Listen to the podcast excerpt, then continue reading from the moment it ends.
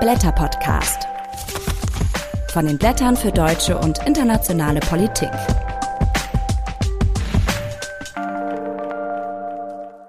Hi und herzlich willkommen zu einer Sonderfolge des Blätter Podcast. In dieser Folge spreche ich mit Meron Mendel über die Krise, in der sich die israelische Politik und die israelische Gesellschaft momentan befinden. Wir reden über Israels Sicherheit als deutsche Staatsräson und ob dieses Konzept unter den aktuellen Bedingungen noch tragbar ist. Ein Ausschnitt aus diesem Gespräch könnt ihr auch in der aktuellen regulären Folge des Blätter Podcast hören. Falls ihr die noch nicht gehört habt, dann hört sie euch auch gern nochmal an. Darin gibt es weitere spannende Interviews. Wir haben uns aber entschieden, das Interview mit Miron Mendel in voller Länge als Sonderfolge zu veröffentlichen. Und die hört ihr jetzt hier.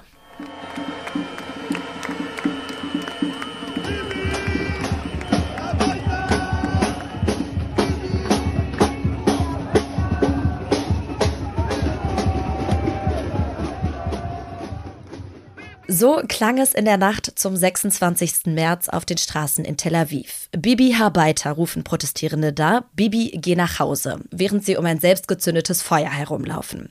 Kurz zuvor hatte Premierminister Benjamin Netanyahu seinen Verteidigungsminister Galant entlassen, weil dieser als erstes Kabinettsmitglied einen zumindest vorläufigen Stopp der geplanten Justizreform in Israel gefordert hatte. Daraufhin haben sich die ohnehin schon seit Wochen andauernden Proteste in Israel nochmal verstärkt. Hunderttausende sind noch in der Nacht auf die Straßen gegangen.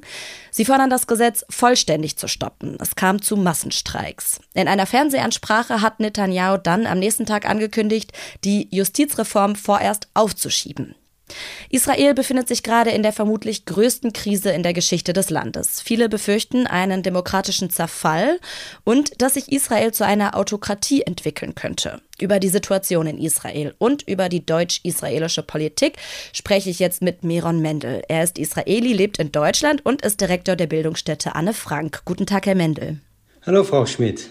Vielleicht können Sie erstmal zu Beginn beschreiben, wie haben Sie die letzten Wochen, vor allen Dingen aber auch die letzten Tage, in denen sich das jetzt nochmal so zugespitzt hat, hier aus Deutschland miterlebt?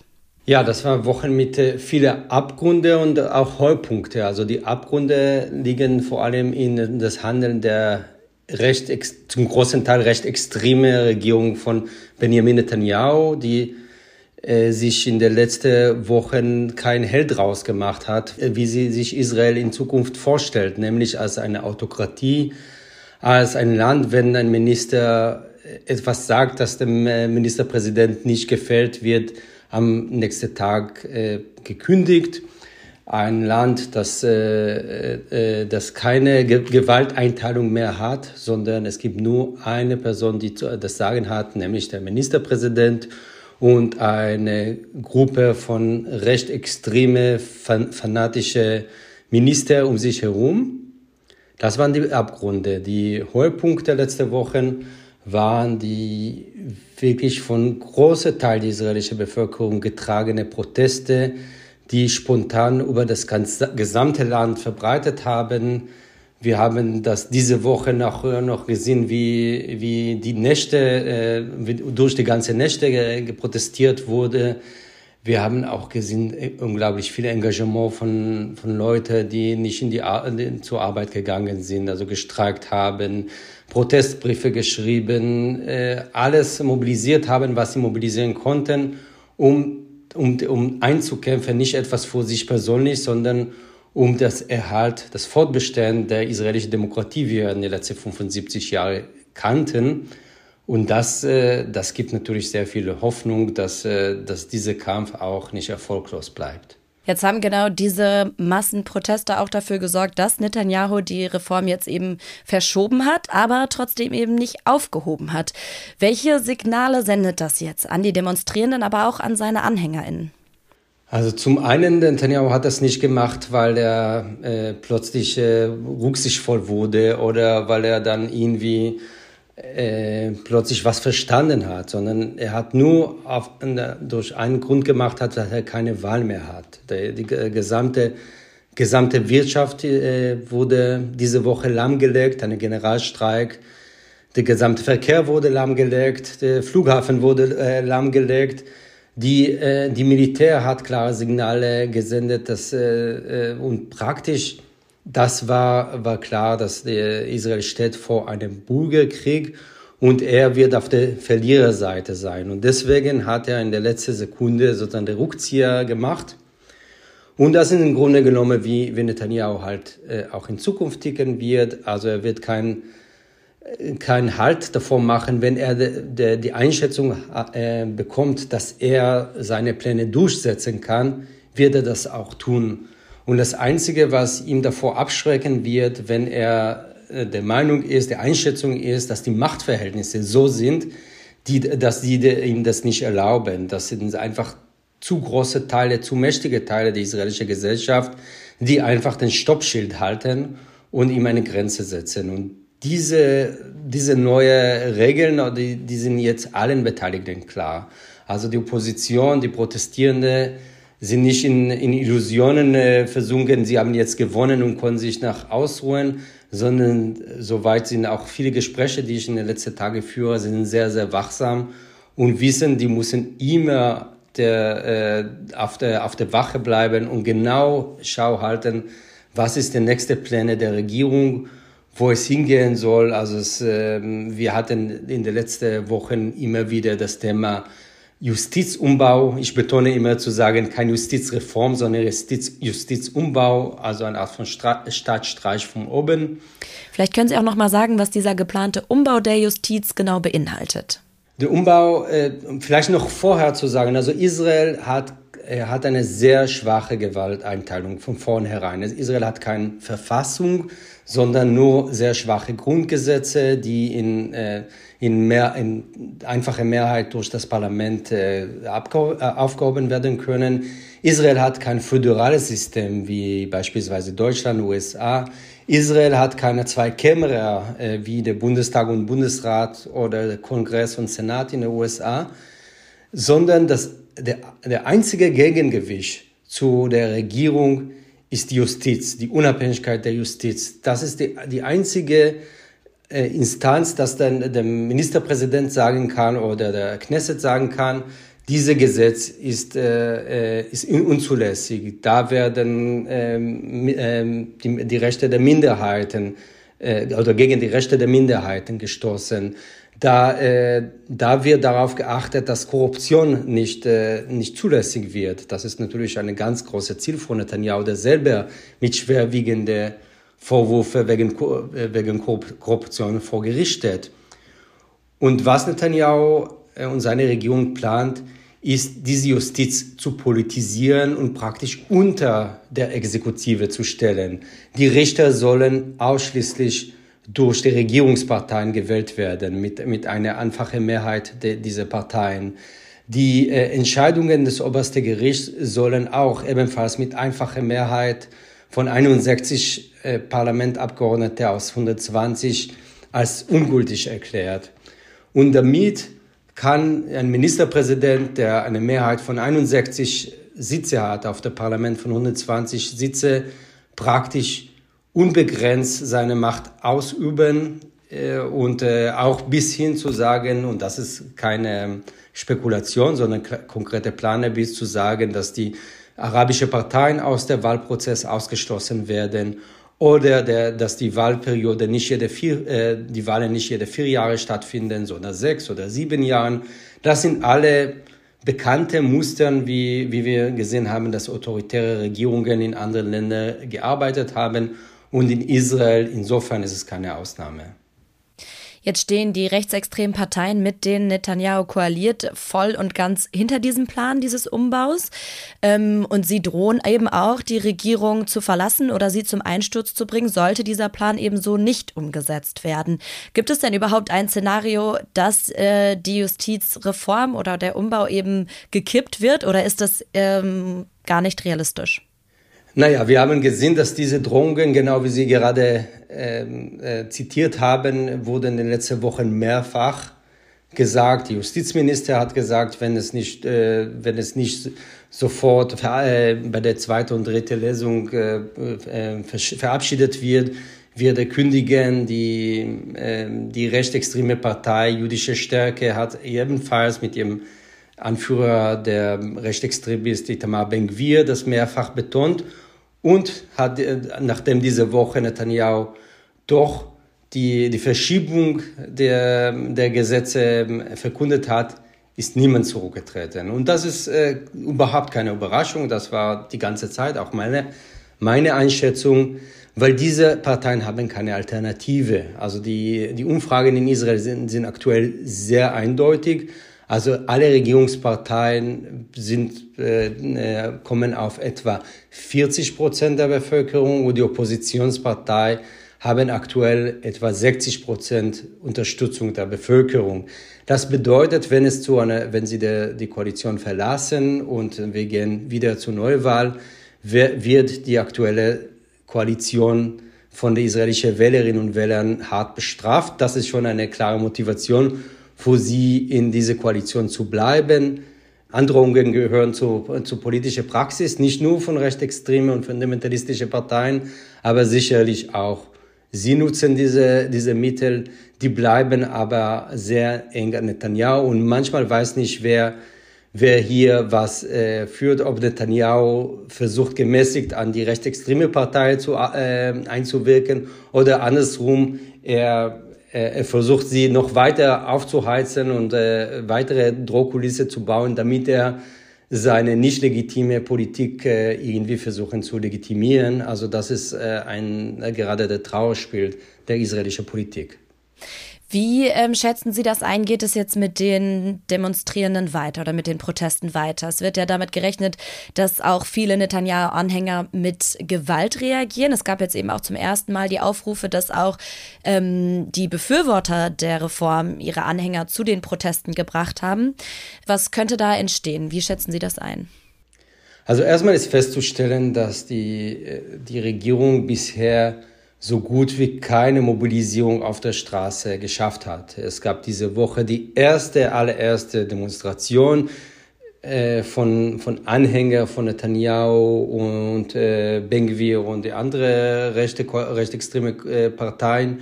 Sie haben geschafft, ein paar, paar Zehntausend, man sagt so 15, vielleicht 20.000 Leute auf die Straße zu bringen. Das ist im Vergleich zu den Hunderttausenden von Demonstranten, die, die seit Wochen, seit Monaten auf der Straße gegen des Umbaus auf die Straße gehen, das ist nicht viel.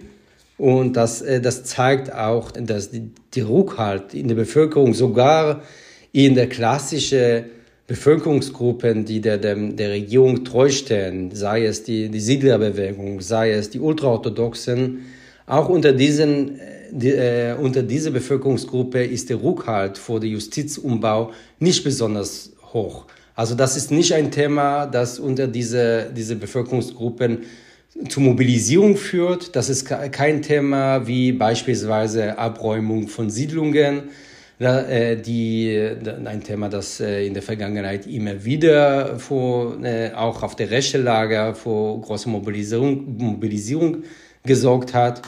Von daher denke ich, dass diese, diese Asymmetrie auf der Straße wird beibehalten. Es gibt ein, ein Lager, das mit, mit äh, alle seinen Kräfte vor das was ist Grundlage seines weitere, weiters Lebens in Israel kämpft, nämlich die Demokratie. Also die, die, die, das liberale Lager kann sich nicht vorstellen, in einem Land zu leben, wo keine, mehr, keine demokratische Strukturen mehr gibt.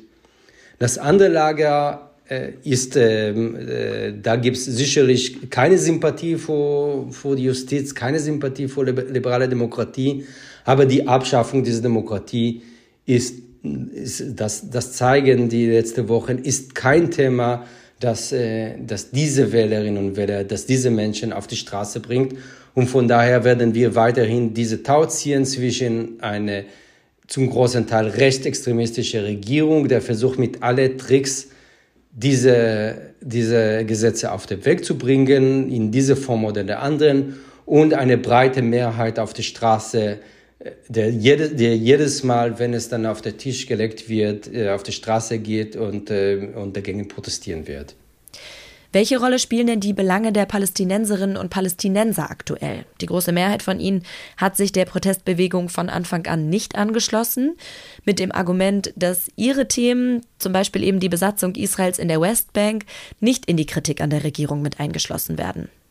Also die, die, das Verhältnis zu oder die Politik in Westjordanland gegenüber den Palästinensern und auch in Gaza äh, hat immer wieder auch in diese Proteste eine Rolle gespielt, als die, als die, äh, nach, der, nach der Pogromnacht in Hawara, als, als Siedler äh, eine, eine Nacht lang mehr als 30 Palästinenser Häuser in Brand gesteckt haben äh, sind ähm, viele Protestierende in Tel Aviv auf die Straße gegangen und äh, mit, dem, mit dem Schild, es beginnt in Hawara und endet in Tel Aviv. Also ich denke, diese Erkenntnis, dass die, dass die Situation mit den Palästinensern nicht unabhängig zu sehen ist von der, von der Situation der Demokratie, ist bei, viel, bei Großteil der Protestierenden äh, angekommen. Nichtsdestotrotz äh, die, äh, die Vermischung der beiden Themen ist nicht immer für die Protestbewegung gut, weil die, die Protestbewegung ist nicht nur, also um, um die großen Massen in Israel zu erreichen, muss die Protestbewegung auch für moderate Rechte, für moderate Konservative in die, in die israelische politische Spektrum anschlussfähig sein. Das bedeutet, dass genau diese Leute, die einerseits Hardliner gegenüber der Palästinenser sind, aber auf der anderen Seite die Bedeutung sehen, dass, äh, dass Israel weiterhin Demokratie bleibt, diese Leute sind extrem wichtig und die, äh, und die sollte man nicht abschrecken, indem äh, nur auf die, auf die Rechte der Palästinenserinnen und Palästinenser äh, oder für die Rechte der Palästinenserinnen und Palästinenser protestiert wird. Das ist ein, das kann man sich so äh, als eine gewisse Seiltanz der Protestbewegung vorstellen. Das ist immer so übrigens bei, also nicht nur in Israel, bei großer Protestbewegung, dass die, Protest, die Protestbewegung eine breite gemeinsame Nenner finden muss, damit die, die große Mehrheit äh, die, äh, diese Protestbewegung auch anschließt. Und wenn man sich zu sehr auf, äh, auf ein Thema fixiert oder auf, auf bestimmte politische Richtung fixiert, dann kann, kann das auch schädlich sein. Und von daher meine leise Hoffnung ist, dass aus diese Erkenntnis, aus der, aus sozusagen aus, dem aus dem Gefühl jetzt, dass ein Großteil der Israelis vereint, Demokratie ist wichtig, Minderheitsrechte sind wichtig, wir müssen solidarisch sein, auch im zweiten Schritt mehr Engagement und mehr Empathie für die Situation der Palästinenser auch entsteht. entsteht und auch ähm, mehr Kritik an die, an die Politik Netanyahu in, in den besetzten Gebieten. Kommen wir jetzt dazu, worüber Sie in den Blättern schreiben. Die besondere Rolle Deutschlands im Umgang mit Israel. Als Benjamin Netanyahu im März zu Besuch nach Berlin kam, da hat auch in der Ansprache von Bundeskanzler Scholz ähm, das Bekenntnis zur Sicherheit Israels als deutsche Staatsräson nicht gefehlt. Die Vorstellung, dass die Deutschen ihre historische Schuld durch Zugeständnisse an Israel ähm, abbezahlen mit militärischer und politischer Unterstützung, die ist in der deutschen Politik mittlerweile Konsens. Sie Sie schreiben aber in den Blättern, irgendwie wirkt diese Bekenntnis ähm, zu dieser Staatsräson dieses Mal anders auf Sie. Wieso ist das so? Ja, das ist äh, vielleicht doch klar, nach, äh, was wir bisher gesprochen haben, dass aktuell die größte Bedrohung Israel, äh, zu Israels Sicherheit nicht nur durch Iran entsteht, sicherlich nicht durch die Palästinenser, sondern es ist hausgemachte Sicherheitsbedrohung. Das äh, sage nicht nur, nicht nur ich, das hat der entlassene Verteidigungsminister Galland äh, diese Woche gesagt in sehr deutliche Worte. Und äh, wenn, man, äh, wenn man wirklich das meint, dass Israels Sicherheit der deutschen Politik dem deutschen Bundeskanzler so wichtig ist, dann sollte man sich wirklich der, vor der Frage, Frage stellen, was das bedeutet, wenn ich zu dieser Zeit ein israelischer Ministerpräsident einlade nach Berlin, in einer Zeit, wo Hunderttausende von Israelis gegen seine, seine Pläne auf die Straße gehen, wo diese Person mehr als jede andere die, die sich eine Sicherheitsbedrohung für Israel verkörpert. Und diese äh, und solche Debatte vermisse ich in der in der Öffentlichkeit. Es wird sozusagen sehr stark über gemeinsame Werte der, der Deutsch, von Deutschland und Israel geredet, wobei es niemals wirklich explizit gesagt, was, was damit gemeint. Was sind diese gemeinsamen Werte? Welche Werte verbinden Menschen wie Itamar Ben-Gvir oder Bezalel, Bezalel Smotrich, der Finanzminister, der vor, äh, vor etwa zwei Wochen vor Auslöschung eines palästinensischen Dorfes durch das israelische Militär aufgerufen hat. Welche, welche gemeinsame Werte haben Sie mit dem Bundeskanzler Scholz oder mit unserer Außenministerin Annalena Baerbock? Vielmehr sehe ich dann hier äh, gemeinsame Wertegemeinschaft zwischen der israelischen Regierung und dem Flügel der AfD. Und deswegen sollen wir, also das wäre meine leise Hoffnung, dass gerade diese Krise dazu dienen kann, in der Diskussion in Deutschland die, hinter diese Floskeln zu schauen und, und das genau für uns zu definieren, über welche Themen reden wir mit, den, mit einer israelischen Regierung und was ist unsere Haltung hinsichtlich äh, Menschenrechte, hinsichtlich Demokratie, hinsichtlich gemeinsame liberale Werten. Vielleicht müssen wir auch noch mal ganz kurz, das machen Sie in Ihrem Text, leiten Sie das historisch her, um zu verstehen, was ist überhaupt die Idee dieser Staatsräson? Woher kommt das überhaupt und was steht dahinter? Vielleicht können Sie das noch mal kurz zusammenfassen. Es wirkt ja so und so wird es auch argumentiert, als sei das eben die Position der Bundesregierung schon immer gewesen. Ähm, so ist es aber gar nicht, beschreiben Sie in Ihrem Text. Also woher kommt diese Idee? Ganz genau hat das äh, zum ersten Mal Angela Merkel 2007 in ihrer Rede von, vor der Vereinigten Nationen äh, gesagt. Das wurde damals aber nicht so richtig rezipiert. Und ein Jahr später, 2008, anlässlich 60 Jahre Bestehens Israels, hat Merkel eine Rede vor der Knesset als die erste Stadtchefin, als die erste deutsche Stadtchefin äh, gehalten. Und dann sagt sie mehr oder weniger, dass äh, die alle ihr Vorgänger war die Sicherheit Israel sehr wichtig und von daher gehört Israels Sicherheit zur deutschen Staatsräson und das soll in Stunde der Wahrheit keine leere Worte bleiben. Also diese drei, äh, drei äh, Aspekte sind insofern interessant, weil die Frage, ob, äh, ob alle ihre Vorgänger diese, diese Formulierung anschließen, angeschlossen hätten, diese Frage wurde sehr schnell beantwortet, nämlich ihr, ein von ihren Vorgängern, der Bundeskanzler AD Helmut Schmidt, hat relativ sofort gesagt, ja, er, diese Äußerung von Merkel kann er vielleicht gefühlsmäßig nachvollziehen. Politisch ist es komplett falsch. Also Angela Merkel hat hier ein, ein Formel ins, in die Welt gesetzt, das keinesfalls von allen Bundeskanzlern vor ihr so mit, äh, mittragen würden.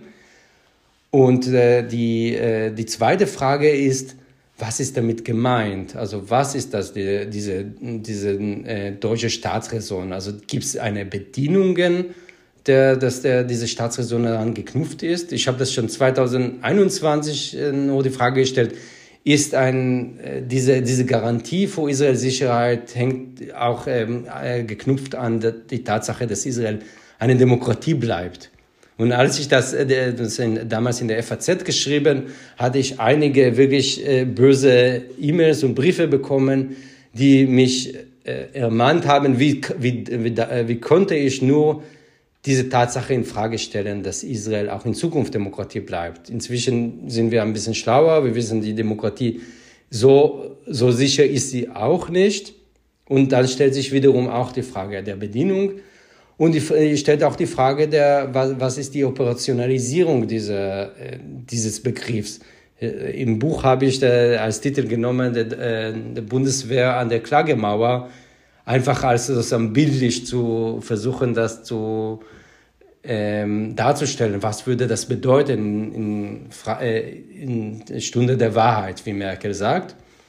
Und dazu gibt es auch keine, keine gute Antworten. Also wir haben mit so einer so eine Formulierung, der von, von einer Regierungschefin und dann seitdem inflationär praktisch von, von jeder Außenminister, jeder Bundes, äh, äh, also der Bundeskanzler danach in der, äh, in der Koalitionsvereinbarung der Ampelkoalition, in der ersten Besuch von, von Annalena Baerbock in Israel, in der äh, BDS-Beschluss 2019 äh, äh, des Bundestages immer wieder wiederholt, wobei nirgendwo eine Konkretisierung stattfindet, nirgendwo wirklich äh, gemeint wird, was, was bedeutet das äh, über zu, zu einer gesellschaftlichen Konsens und wird es das auch durch einen gesellschaftlichen Konsens getragen. Das ist auch eine, eine spannende Frage, weil wir stellen fest, dass Großteil der Bevölkerung gar nicht der Meinung ist, dass diese, diese Verpflichtung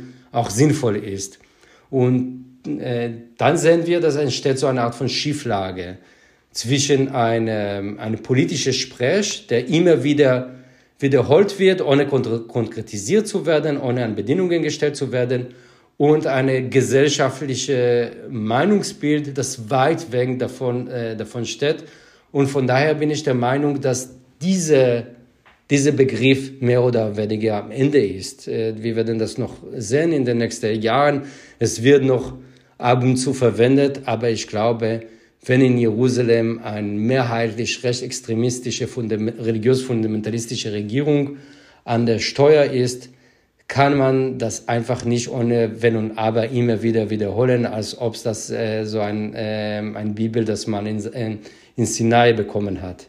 Also, Sie sagen, die bedingungslose Staatsräson ist eben unter den heutigen Verhältnissen nicht mehr tragbar, aber trotzdem besteht ja schon eine moralische Pflicht Deutschlands, dem Staat Israel in irgendeiner Weise solidarisch zur Seite zu stehen. Wie kann denn Solidarität mit Israel eben unter diesen Bedingungen heute aussehen? Wie müsste sie aussehen?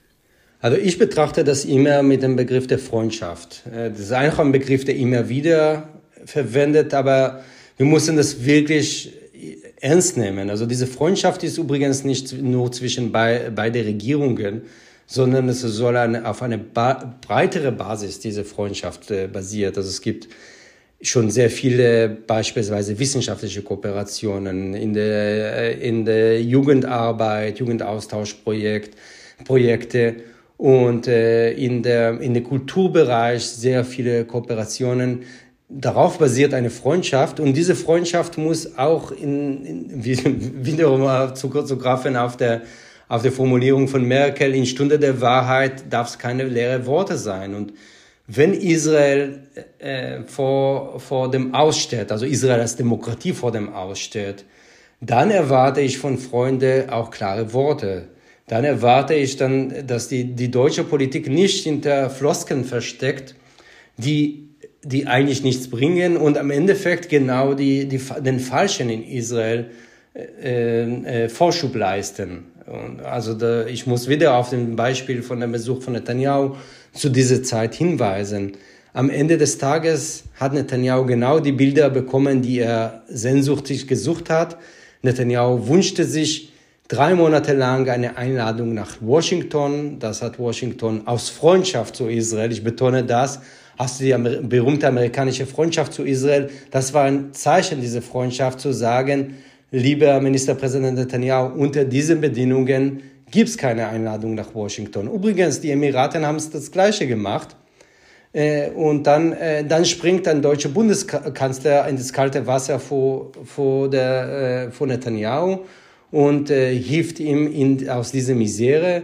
Und das ist auch aus meiner Sicht, das ist der falsche Verständnis von Freundschaft und daran müssen wir arbeiten.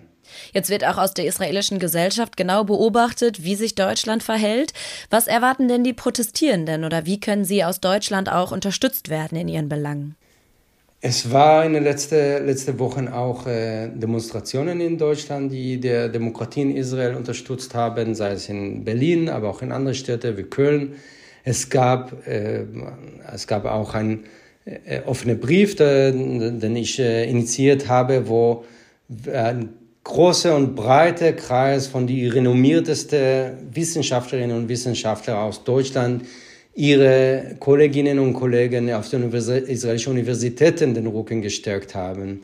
Und das war, das wurde an mich immer wieder rückgemeldet aus Israel. Was für eine Bedeutung das hat, wenn man sieht, sieht dass die, äh, die befreundeten Länder, dass vor allem Deutschland, der, ähm, und, und andere Länder, die, die vor liber, also als liberale Demokratien hinter der Proteste stehen und, und wirklich dann an Israel glauben, dass Israel kann weiterhin Demokratie bleiben. Also diese Unterstützung, diese, diese Empathie und Sympathie ist extrem wichtig für die, für die Israelis, die äh, gerade schon seit, seit Wochen in diese äh, zermürbt und äh, wirklich mit allen Kräften dafür kämpfen. Es gibt, äh, ich habe Freunde, die wochenlang nicht zur Arbeit gegangen sind, äh, Professoren, die ihre Forschung niedergelegt haben, um auf der Straße zu gehen. Und das sind äh, und diese Signale kann man wirklich nicht unterschätzen. Die Signale aus äh, aus Europa, aus Westeuropa, zu sagen, wir glauben an euch und wir stehen hinter euch. Und das das kann sein, dass es nur eine nur ein Prozent oder halbe Prozent von der, aber vielleicht das sind genau diese Kleinigkeiten, die noch, die, äh, die noch vermisst werden und äh, die noch mehr die äh, Israelis in, in dieser Zeit unterstützen werden. Herr Mendel, vielleicht noch als Abschluss eine Frage. Sind Sie gerade generell ähm, durch die letzten Ereignisse hoffnungsvoll gestimmt oder doch eher pessimistisch? Also mir schlägen äh, zwei, äh, zwei Herzen im, äh, im Brust gerade. Also ich bin zutiefst deprimiert, oh, dass wir überhaupt zu dieser Situation gekommen sind. Dass, äh, ich hätte mir nie gedacht, dass am Kabinetttisch eine israelische Regierung solche Gestalten äh, sitzen, die eigentlich äh, gar nicht dahin gehören, sondern vielmehr in die israelische Gefängnisse. Ich sage das ganz deutlich. Und äh, ein von denen, Itamar Ben wir kenne ich sogar persönlich und weiß, äh, wie, äh, was von, von einer für, für ein Mensch ist das und was ist ein Menschenbild und was, welche tiefe rassistische, fanatische Überzeugung solche Leute in sich haben. Und äh, die haben wirklich nie, da nicht zu suchen auf dem Kabinetttisch. Und das ist sicherlich ein Armutszeugnis äh, zu, äh, zur Stadt Israel 75 Jahre nach, äh, nach seiner Gründung.